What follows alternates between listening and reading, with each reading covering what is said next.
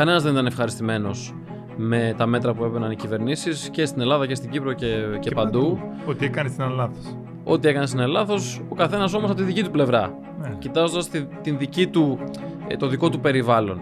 Και καλά έκανε. Ε, από καλά πέρα... έκανε ρε Κωνσταντίνε ή έχουμε γίνει μια εγωική κοινωνία ο καθένας βλέπει την πάρτη του και ξεχνάμε όλοι και βεβαίως έχουμε και εμείς ευθύνη ως πολιτικά πρόσωπα τη συλλογική ευθύνη και το συλλογικό καλό.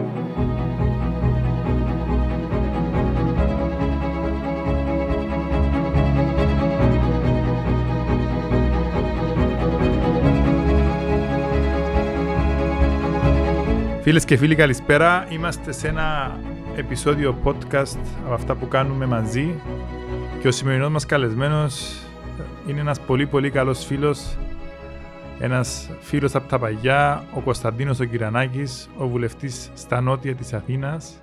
Κωνσταντίνε καλησπέρα, καλώς όρισες, καλώς όρισες στην Κύπρο. Καλώς σε βρήκα Δημήτρη Δημητρίου. Ε, όντως πάμε αρκετά παλιά η ίδια μας ιστορία και τώρα ξαναβρισκόμαστε και θέλω να σου ευχηθώ ε, μέσα από την καρδιά μου κάθε καλό και να σου πω συγχαρητήρια για τη μεγάλη σου εκλογική επιτυχία. Να είσαι καλά, σε ευχαριστώ. Θέλω να σου εκμυστηρευτώ κάτι που μπορεί να υποψιάζεσαι και εσύ και οι καλεσμένοι μας, πως τα podcast που κάνουμε, που κάνω εγώ, είναι λίγο εμπνευσμένα, λίγο αντιγραφή από τα δικά σου. Okay.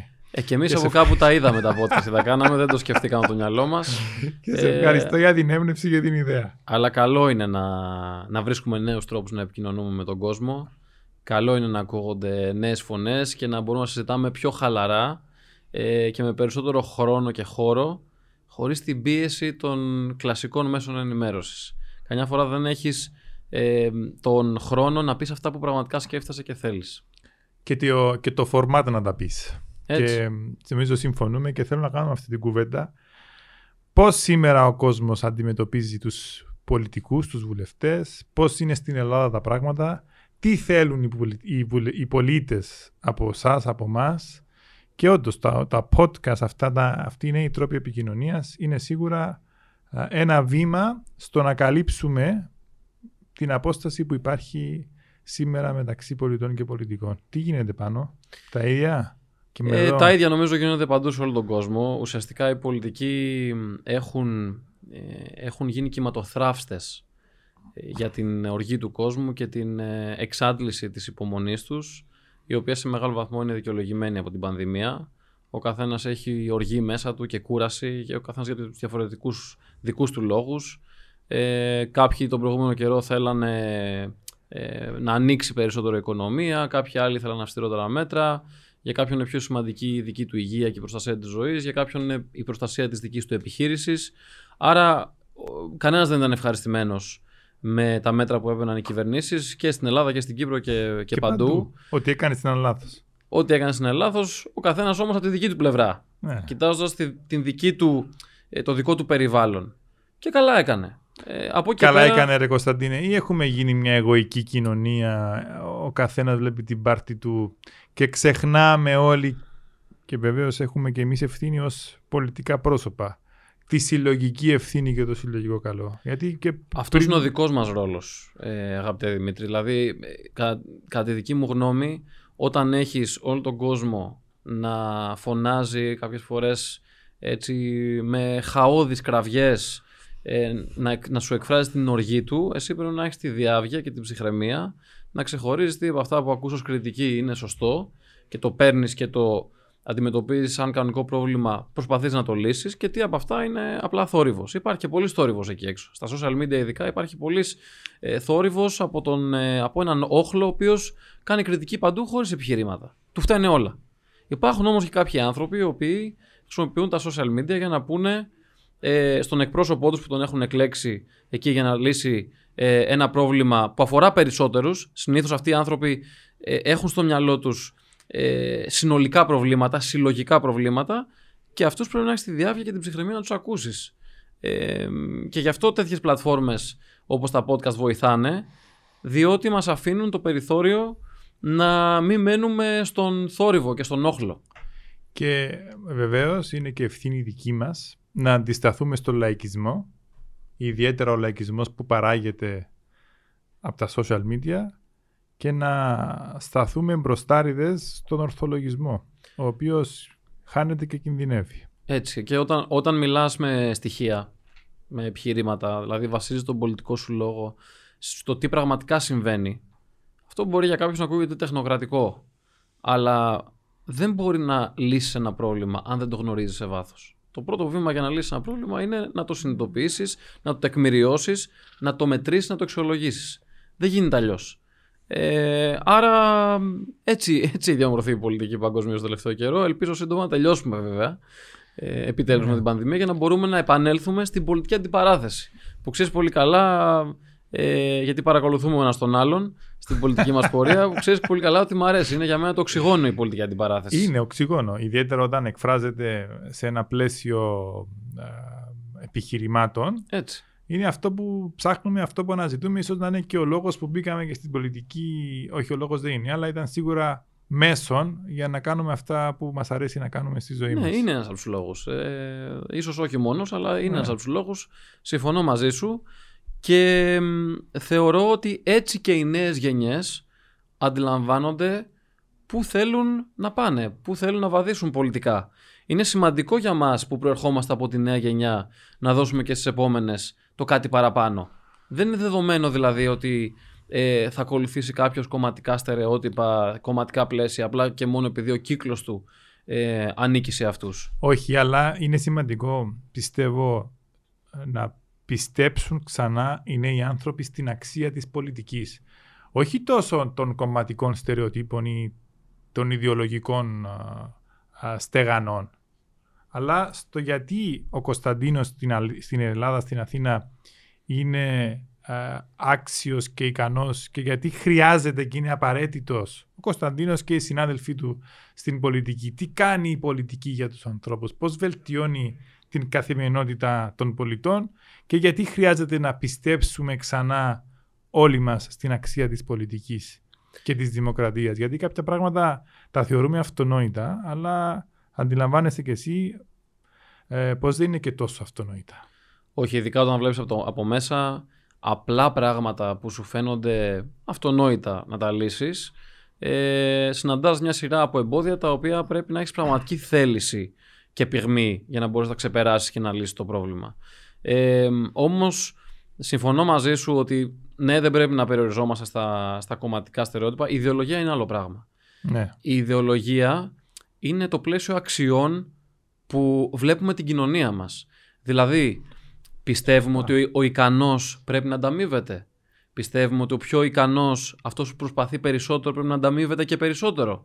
Αυτό είναι ένα πλαίσιο αξιών που ανήκει ναι. σε ιδεολογική ε, βάση. Δεν, μπορούμε, δεν πρέπει να το αγνοούμε. Άλλα λέει αριστερά, άλλα λέει δεξιά. Και να μην τα ισοπεδώσουμε όλα, γιατί μετά θα χαθούμε. Θα, θα είμαστε όλοι το ίδιο και είναι εκεί που ο κόσμος θα Έτσι. απαξιώσει την πολιτική. Όταν δεν βλέπει την διαφορά μεταξύ ενός τελέχου του ΣΥΡΙΖΑ και ενός βουλευτή της Νέας Δημοκρατίας, είναι τότε που υπάρχει ζήτημα. Έτσι. Άρα προφανές, είναι, είναι προφανές ότι κάποιος κόσμος ε, θα διαφωνεί μαζί μας. Έτσι, δεν είναι, σε δημοκρατία ζούμε και υπάρχουν και πολλοί άνθρωποι οι οποίοι ανήκουν στην αριστερά. Εντάξει, δε, δεκτό. Ε. Αλλά είναι σημαντικό εμείς να γνωρίζουμε σε τι πιστεύουμε και για ποιο λόγο το πιστεύουμε και έτσι να το μεταδίδουμε στις νέες γενιές. Να καταλαβαίνει ο κόσμος για ποιο λόγο είμαστε ένα συγκεκριμένο κόμμα, ποιες αξίες υπηρετούμε και με ποια στρατηγική θα λύσουμε τα προβλήματά του. Είναι άλλο να θες να φτιάξεις την οικονομία και να φέρεις ανάπτυξη, για παράδειγμα, με ιδιωτικές επενδύσεις, και άλλο να πιστεύεις καθαρά σε έναν στενό, ε, στεγνό ρόλο του κράτους και μόνο. Είναι θέμα ιδεολογίας αυτό. Και αυτό που είπες για, ε, για το στρατηγικό πλάνο. Οι πολίτες πιστεύω πως χρειάζεται να έχουν μια ξεκάθαρη εικόνα για το πού πάει το πράγμα, πού πάει η χώρα. Αν αυτός ο άνθρωπος που κυβερνά έχει ή δεν έχει σχέδιο. Έχει ή δεν έχει στρατηγικό σχεδιασμό. Ε, τι θα γίνει φέτος, του χρόνου, σε δύο χρόνια, σε τρία χρόνια. Και είναι έτσι που και οι πολίτες και εμπιστεύονται και ταυτίζονται και ψηφίζουν. Έτσι. Και βέβαια γι' αυτό ανεβαίνει και ο πύχης. Ναι. και εσύ που βγήκες πρώτος σε ψήφους σε, σε όλη την Κύπρο και συγχαρητήρια γι' αυτό, ε, ανεβαίνουν και οι προσδοκίες για σένα. Έτσι. Έτσι. Ε, ε, είναι, πάμε μαζί αυτά. Ειδικά αλλά... από τους νέους πολιτικούς, ο κόσμος περιμένει διαφορετικά πράγματα. Ε, και είναι πιο εύκολο αυτό να το λες παρά να το κάνεις. Αλλά πάντα πρέπει να το έχουμε στο μυαλό μας ότι δεν πρέπει να ακολουθούμε την πεπατημένη. Και οι παλιότεροι πολλές φορές, τουλάχιστον σε μένα, ε, σε συζητήσεις που κάνουμε εντός και εκτός Βουλής, μου λένε προσπάθησε να τα κάνεις διαφορετικά τα πράγματα. Δεν είναι, δεν είναι κακό να ρισκάρουμε, να παίρνουμε λίγο ε, ναι. την τολμηρή οδό και να δοκιμάζουμε καινούργια πράγματα. Σωστό. Και ξέρεις, πριν πέντε χρόνια όταν έβαζα πρώτη φορά υποψηφιότητα, μου έλεγαν πολίτες. Θα σε ψηφίσουμε, αλλά όχι να γίνεις σαν κι αυτούς. Ναι, ναι. και λέω, τι, τι γίνεται, τι έχουν αυτοί, ρε παιδί μου. Ε, ύστερα κατάλαβα τι ήθελαν να πούν οι, οι, οι πολίτες και τι ψάχνουν ο κόσμος. Και τι θέλει ο κόσμος από τους πολιτικούς και ιδιαίτερα από τους νέους πολιτικούς, τους οποίους και εμπιστεύεται. Εσύ λοιπόν τι περιμένεις; Ε, μάλλον, τι πιστεύεις ότι περιμένει ο κόσμος από σένα; Ο κόσμος περιμένει από εμάς να είμαστε ειλικρινείς, να είμαστε αποτελεσματικοί, να μπορούμε να λειτουργούμε με ενσυναίσθηση, να ασχολούμαστε με ζητήματα της καθημερινότητας που τους απασχολούν και δεν είναι τα μεγάλα και τα σημαντικά μόνον και να δίνουμε λύσεις. Να είναι, να, να, να, η εφαρμοσμένη πολιτική να έχει αποτέλεσμα. Κάτι που είναι μικρό... Και σίγουρα να είμαστε έντιμοι και όχι μόνο να είμαστε και να φαινόμαστε έντιμοι. Η Γιατί... εντιμότητα είναι μεγάλο πράγμα στην πολιτική. Και ιδιαίτερα σε αυτές τις μέρες που περνάμε είναι κριτήριο που το έχει ο κόσμος πολύ ψηλά και σωστά το έχει πολύ ψηλά. Οπότε η διαφάνεια και, στη, και σε ό,τι αφορά τις προσωπικές μας τις ζωές αλλά και σε ό,τι αφορά και στις διαδικασίες του κράτους και το πώς εξυπηρετεί τους πολίτες αυταπόδειχτα πρέπει να είναι σε πλήρη διαφάνεια. Τα χρήματα του φορολογούμενου. Ε. Είναι πολύ σημαντικό να δείξουν ότι τα σέβεσαι και ότι το λειτουργείς με διαφάνεια. Και συμφωνώ μαζί σου ότι η εντιμότητα πρέπει να είναι ε, πάνω-πάνω στα κριτήρια του κόσμου. Ε, εγώ θέλω να σου ε, να, να αναφερθώ σε μια πρόταση που έκανα στην Ελληνική Βουλή ε, που σχετίζεται άμεσα με αυτό που ναι. συζητάμε και να μου πεις αν... Θέλω να συζητήσουμε για τις προτάσεις που κάνεις θα... γιατί πιστεύω ότι είναι ακριβώς στο επίκεντρο αυτών όλων που είπα προηγουμένως. Για να τις δούμε λοιπόν συγκεκριμένα. Ε, εγώ κατέθεσα όταν είχαμε τον προπολογισμό. Ναι. Κάθε χρόνο όλα τα κοινοβούλια του κόσμου έχουν τον προπολογισμό του κράτους. Κατέθεσα λοιπόν μια πρόταση που είναι η εξής να συνδεθούν οι δαπάνες με έναν αντίστοιχο φόρο. Δηλαδή, τι έχουμε σήμερα, έχουμε φόρο εισοδήματος, έχουμε φόρο προστιθέμενης αξίας, έχουμε φόρο ακινήτων, τέλη κυκλοφορίας κλπ. Άρα, τι πάει πούλε εσύ; Άρα, θα σου πω, άρα φορολογούμε είτε μια κατάσταση, δηλαδή ας πούμε ε, κυκλοφορείς, σου βάζω φόρο. Ε, είτε μια πράξη, έχεις εισόδημα, σου βάζω φόρο. Αυτό δεν είναι κατανοητό από τον κόσμο. Και ακόμη πιο πολύ δεν είναι κατανοητό ότι πληρώνει φόρους για να πάρει μια παροχή από το κράτος που δεν μπορεί να την κάνει μόνος του. Για παράδειγμα, δεν μπορεί να χτίσει το δρόμο του σπιτιού του μόνος του. Δεν μπορεί να, να φτιάξει την ίδρυυση ή τον ηλεκτρισμό ή μια άλλη δημόσια δομή ή το σχολείο μόνος του. Έτσι. Άρα λοιπόν, το σχολείο είναι μια άλλη υπόθεση γιατί υπάρχουν και ιδιωτικά σχολεία. Θα σου εξηγήσω τι εννοώ όμως. Ναι, αλλά ο πολίτης όμως πληρώνει είτε το παιδί του το στέλνει στο ιδιωτικό σχολείο είτε στο δημόσιο, πληρώνει τους φόρους που η κοινωνία, η πολιτεία χτίζει τα σχολεία που πρέπει να προϋπολογίσει για όλα τα παιδιά. Σωστό. Άρα λοιπόν νομίζω ότι είναι πάρα πολύ λογικό να συνδέσουμε, να πούμε ότι απαλήφουμε ένα μεγάλο κομμάτι των σημερινών φόρων και να πούμε ότι θα βάλουμε έναν φόρο που θα αντιστοιχεί στην παροχή. Δηλαδή, φόρο υγείας. Μάλιστα. Αντί να τον πεις φόρο εισοδήματος, θα τον πεις φόρο υγείας. Ακριβώς. Για να γνωρίζει ο άλλος κάθε χρόνο τι πληρώνει για το νοσοκομείο του. Μάλιστα. Φόρο παιδείας. Να ξέρει ο άλλο τι πληρώνει για το σχολείο και το πανεπιστήμιο. Φόρο υποδομών. Να ξέρει τι πληρώνει για τους δρόμους, τις υποδομές συνολικά κλπ. Και έτσι λοιπόν θα υπάρχει μεγαλύτερη διαφάνεια και εντυμότητα από τη μία μεριά, αλλά θα υπάρχει και, ένας, ε, και ένα πλαίσιο στην προσδοκία. Πολλές φορές αντιμετωπίζουμε. Με το κέφι μου φέτος αυτά τα λεφτά και θα πάνε στην υγεία. Ακριβώς. Και εκ του αντιθέτου. Δεν μπορεί πλέον να έρχεται ένα κόμμα, ας πούμε, η αντιπολίτευση και να λέει στην κυβέρνηση. Ε, κυβέρνηση, πιστεύω ότι πρέπει να διπλασιάσει τους μισθούς των γιατρών. Μάλιστα, πολύ ωραία πρόταση. Από πού θα βρούμε τα λεφτά; Έλα να, τα τα λεφτά. Έλα να διπλασιάσουμε το φόρο υγείας.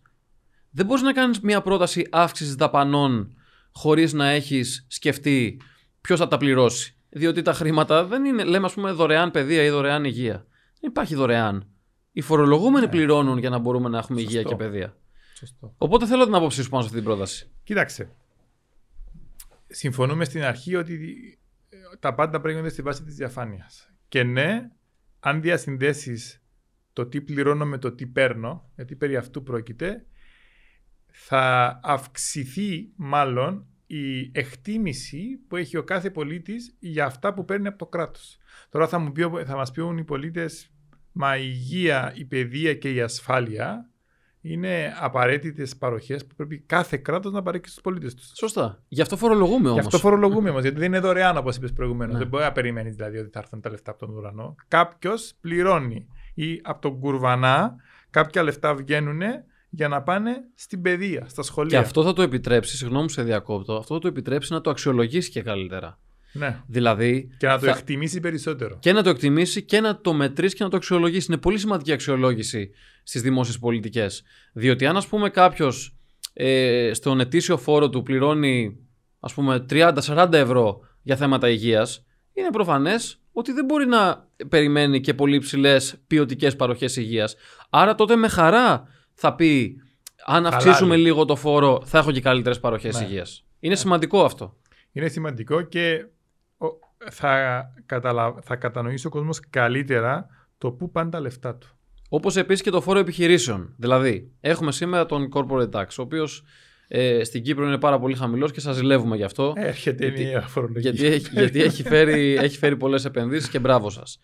Ε, πρέπει να κατανοήσουμε σε ολόκληρο το πολιτικό σύστημα που σήμερα δεν είναι κατανοητό ότι οι επιχειρήσεις είναι αυτές που φέρουν τα περισσότερα κρατικά ναι. έσοδα. Άρα λοιπόν να καταλάβει και ο δημόσιος υπάλληλος. Αντίστοιχο ζήτημα κατανόησης. Και ο πολίτης ότι αν έχω περισσότερες επιχειρήσεις και πάνε καλύτερα τα κέρδη τους και πάνε καλύτερα οι τζίροι, τότε και θα έχω καλύτερες κοινωνικές παροχές για μένα, την οικογένειά μου. είναι πολύ σημαντικό αυτό να καταλάβει ο κόσμος. Και, και το παράλογο, ποια είναι η στρέβλωση. Ότι καλλιεργήθηκε και για πολιτικά κόμματα. Μπερδεύουν την ασχροκέρδεια που είναι κατακριτέα με την κερδοφορία. Η κερδοφορία για μια επιχείρηση είναι απαραίτητη, είναι ευλογία για να μπορέσει να αυξήσει την, το κύκλο εργασιών, να, να προλάβει περισσότερο κόσμος, να κάνει άλλες υποδομές, να επεκταθεί και ούτω καθεξής. Εδώ στην Κύπρο βλέπουν πολύ δυστυχώς, έχουμε και την αξιωματική αντιπολίτευση που λένε ότι είναι μαξιστές λενινιστές. Ναι. Ε, δεν το κρύβουν. Ε, βλέπουν μια επιχείρηση που κερδοφορεί και θέλουν να την κατασπαράξουν. Οπότε... Λες και δεν καταλαβαίνουν ότι ακόμα και ο πιο απλός εργάτης από μια επιχείρηση θα βρει το ε, μισθό του για να μπορεί να ζήσει στην οικογένειά του. Δεν υπάρχουν θέσεις εργασίας αν δεν υπάρχουν εργοδότες για να τις δώσουν. Για παράδειγμα, τώρα με την πανδημία, πολλές φορές ακούμε καλλιτέχνες, οι οποίοι είναι ε, δημόσια πρόσωπα, είναι πολύ δημοφιλή πρόσωπα και, και τους κάνει κριτική ο κόσμος επειδή γκρινιάζουν και τους λέει Εσύ έχεις λεφτά. Μα δεν σκέφτεσαι όμως ότι από τον καλλιτέχνη, ο οποίος εμφανίζεται και ναι, ε, βγάζει και ο ίδιος χρήματα, πληρώνονται ένα σωρό άνθρωποι. Οι ναι, τεχνικοί, ναι, ναι. οι ηχολήπτες, οι μουσικοί, ε, οι, σερβιτόροι στα, οι σερβιτόροι στα μαγαζιά, οι ταξιθέτες. Πάρα πολλά επαγγέλματα τα οποία ε, τα θεωρούμε δεδομένα ότι πάντα θα υπάρχουν έτσι χωρίς να υπάρχει εισόδημα. Ένα μαγικό χέρι. Μα αυτοί έχουν εισόδημα και μπορούν να πληρώσουν τους ανθρώπους και τους συνεργάτες τους που τους εκτιμούν, όσοι τους εκτιμούν, επειδή ε, μπορούν και λειτουργούν με βάση ε, την αγάπη του κόσμου. Που τους πληρώνει και δεν πληρώνει μόνο αυτούς. Ε, έτσι. έτσι. Έχεις κάνει ακόμα δύο προτάσεις νόμου που μου έρχονται έτσι στο μυαλό πρόχειρα. Η μια έχει να κάνει με τους τυφλούς. Ε; Η μία έχει να κάνει και με τους τυφλούς και συνολικά τους ανάπηρους, που είναι ο θεσμός του προσωπικού βοηθού. Okay. Ε, ουσιαστικά τι λέμε στην, ε, στην κυβέρνηση και έχω προσπαθήσει και εγώ να πιέσω πολύ σε αυτή την κατεύθυνση. Ε, Καλώ ή κακός, οι, οι βουλευτές του Ελληνικού Κοινοβούλιο δεν μπορούν από μόνοι τους να καταθέσουν προτάσεις νόμου, εκτός αν είναι στην αντιπολίτευση. Ε, Έχει νομοθετική πρωτοβουλία η κυβέρνηση. Όμως αυτό Καλό δεν είναι αυτό, γιατί είμαστε στην κυβέρνηση. Αυτό, και... αυτό, αυτό όμως δεν μας σταματά από το να πιέζουμε ε, προς μια σωστή κατεύθυνση. Έχουμε άλλους τρόπους να. Τι είναι λοιπόν αυτός ο, ο θεσμός; Συναντάμε ε, πάρα πολλές φορές ε, ανάπηρους συμπολίτες μας, τους οποίους φροντίζει η οικογένειά τους και έχουν την ανησυχία δικαιολογημένη και το άγχος ότι κάποια στιγμή εμένα αν μου συμβεί κάτι ε, τι θα γίνει το παιδί μου ναι. ή ο συγγενής μου που είναι ανάπηρος. Έτσι λοιπόν αποφάσισε η κυβέρνηση να φέρει ένα νέο θεσμό του προσωπικού βοηθού. Okay. Άρα θα βγάλει την ευθύνη από την προφανώς και, το, ε, και την αντίστοιχη οικονομική ενίσχυση από την οικογένεια και θα προσλάβει έναν άνθρωπο που θα λέγεται προσωπικός βοηθός, που θα είναι πάντα μαζί σου. Και εξειδικευμένος θα είναι. Θα είναι εξειδικευμένος, εκπαιδευμένος και θα είναι και πάντα εκεί. Και θέσεις εργασίας εκτός των άλλων. Σωστό, οι οποίες έχουν ουσία. Δηλαδή θα είναι, ε, θα είναι από τι κατηγορίες δημοσίων υπαλλήλων που πραγματικά θα είμαστε περήφανοι για το έργο τους και την κοινωνική προσφορά που θα κάνουν στους ανάπηρους συμπολίτες μας, οι οποίοι πρέπει να έχουν τα εργαλεία για να αισθάνονται ναι. και να είναι στην ουσία ίσοι με όλους τους υπόλοιπους. Αυτό, προβλέπουν, αυτό προβλέπει και το Σύνταγμα και οι οδηγίες Ευρωπαϊκής Ένωσης και η ψυχή μας επίσης. Ότι οι ανάπηροι συμπολίτες μας πρέπει να έχουν τις ίδιες ευκαιρίες με εμάς. Και είναι από τις πρωτοβουλίες που όταν τις κάνεις, όταν τις φέρεις εις πέρας, είμαι σίγουρος πως το βράδυ που πας στο σπίτι νιώθεις πολύ πολύ πιο καλά και πολύ πολύ πιο ωραία γιατί έκανες κάτι που ε, μια μπορεί μικρή κατηγορία, μπορεί λίγους ανθρώπους αλλά ουσιαστικά και το εκτιμούν και το σέβονται. Θεωρώ πως ναι, όμως δεν θα ησυχάσω κι εγώ και οι υπόλοιποι συναδελφοί μου αν δεν το δούμε και στην πράξη. Αυτό είναι ένα άλλο θέμα. Ναι, Διότι πολλές φορές ε, νομοθετούμε πράγματα τα οποία δεν εφαρμόζονται. Πρέπει λοιπόν να πιέσουμε πολύ ε, ώστε να εφαρμοστεί αυτός ο θεσμός. Νομοθετήθηκε, είναι σε ισχύ. Είναι, είναι σε διαβούλευση. Ε, υπάρχει η δέσμευση κυβέρνηση ότι θα νομοθετηθεί και νομίζω το Σεπτέμβριο έρχεται το νομοσχέδιο. Άντε με το καλό. Ε, το επόμενο βήμα φυσικά είναι η υλοποίηση. Και πιο πολλοί από εμάς θα ησυχάσουν βέβαια οι οικογένειες αυτών των ναι. ανθρώπων που θα αισθανθούν ότι ό,τι και να τους συμβεί, ε, οι ανάπηροι συμπολίτες μας, οι ανάπηροι συγγενείς τους, τα παιδιά τους, ναι. θα, θα έχουν κάποιον άνθρωπο που πάντα να είναι δίπλα τους να βοηθά. Κάναμε και εμείς εδώ στην Κύπρο κάτι αντίστοιχο τελευταίο με πρωτοβουλία της κυβέρνησης και της αρμόδιας Υπουργού Εργασίας με τις στέγες φιλοξενίας, όπου ακριβώς είχαν την έγνοια οι συγγενείς. Πολύ σημαντικό. Που θα, πώς θα ησυχάσουμε, πώς, τι θα γίνουν τα παιδιά μας όταν φύγουμε από τη ζωή. Και αυτός ο θεσμός, ο οποίος είναι σε εφαρμογή, ε, έχει δώσει διέξοδο σε πολλούς ανθρώπους και ησύχασε πολλές οικογένειες αναπήρων. Έτσι. Και αυτό συνδέεται και με μια άλλη κουβέντα που πολλές φορές έρχεται στην ιδεολογική αντιπαράθεση που αφορά τα επιδόματα. Ναι. Πολλές φορές υπάρχει ε, υπάρχουν πολιτικές συγκρούσεις για το τι επιδόματα πρέπει να υπάρχουν και ποια δεν πρέπει να υπάρχουν και ποιοι πρέπει να τα παίρνουν. Ε. Πρέπει να καταλάβει ο κόσμος και η κοινωνία ότι κάποιος ο οποίος ε, ζητά ένα επίδομα ε, χωρίς να το δικαιούται, αν το πάρει, το στερεί από, από κάποιον άλλον που το έχει πραγματική ανάγκη.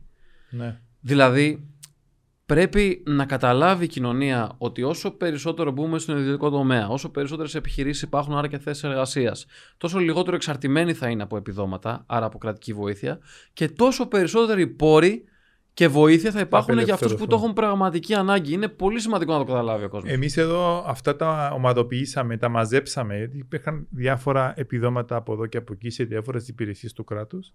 Σε ένα επίδομα, σε ένα θεσμό, αυτός του ελάχιστου εγγυημένου εισοδήματος, όπου ομαλοποιήθηκε μια κατάσταση.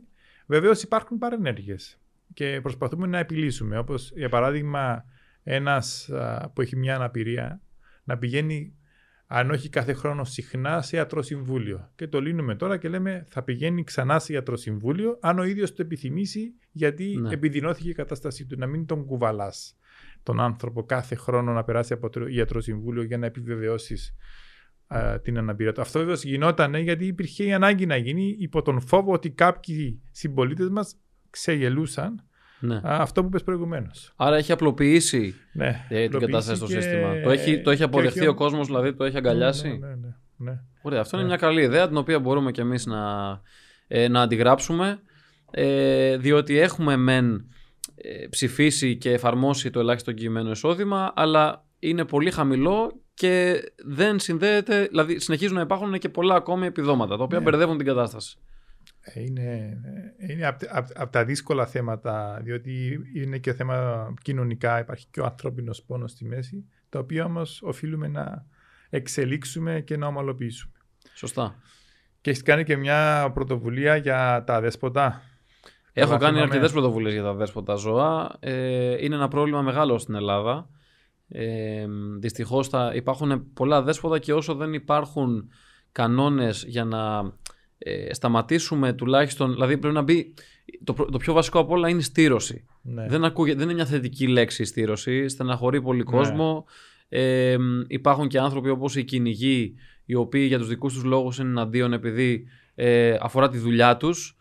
Ε, όμως η αλήθεια είναι ότι αν δεν επιβληθεί έστω και ένα χρονικό διάστημα ε, σε μεγάλο βαθμό η πολιτική της στήρωσης θα συνεχίσουν δεν υπάρχουν προγράμματα στήρωσης να υπάρχουν αδέσποτα. Τώρα λοιπόν ψηφίζουμε ένα καινούριο νομοσχέδιο ε, το οποίο θα βάζει τάξη σε αυτό το τοπίο, θα φέρει καινούργια προγράμματα στήριξη, θα ενισχύσει τους Δήμους σε όλη τη χώρα να φτιάξουν και καταφύγια, να φτιάξουν και δικά τους γραφεια για, την, ε, για τη στήριξη των αδεσπότων και γενικώς για τη φροντίδα.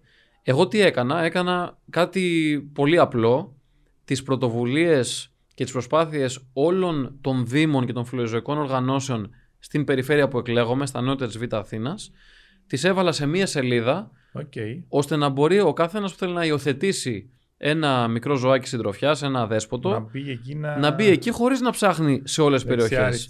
Να... Διότι είναι δύσκολο να, να, να βρεις αυτό που θέλεις. Άρα, με μία απλή κίνηση ε, μπόρεσα ουσιαστικά να προωθήσω το έργο κάποιων άλλων. Δεν είναι δικό μου έργο αυτό. Ε.